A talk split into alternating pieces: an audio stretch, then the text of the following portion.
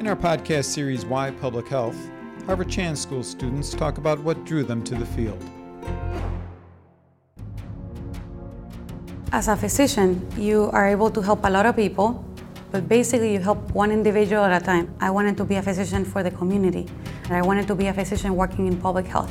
I am Puerto Rican. I lived there most of my life. So I grew up in this system where more people had access to health insurance, and I didn't have to think that much about the needs of the uninsured. I'm very passionate about increasing access and quality of healthcare services. As a Hispanic physician, a lot of the patients that I see are immigrants, and many of them are undocumented.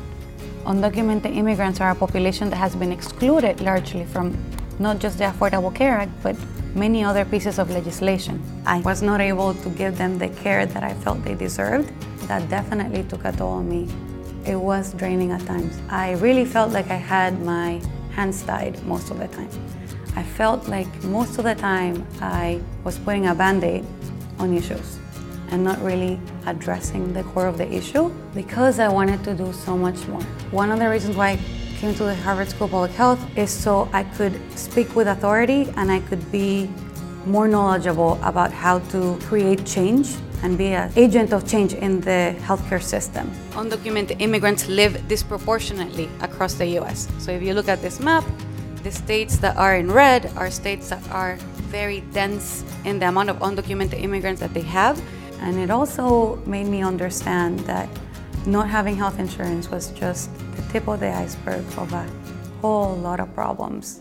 I'm hoping that while working as a public health practitioner, I can fuse my background as a primary care physician with my new background in public health and health policy and help work in projects and in legislation that can help increase access to care to everyone.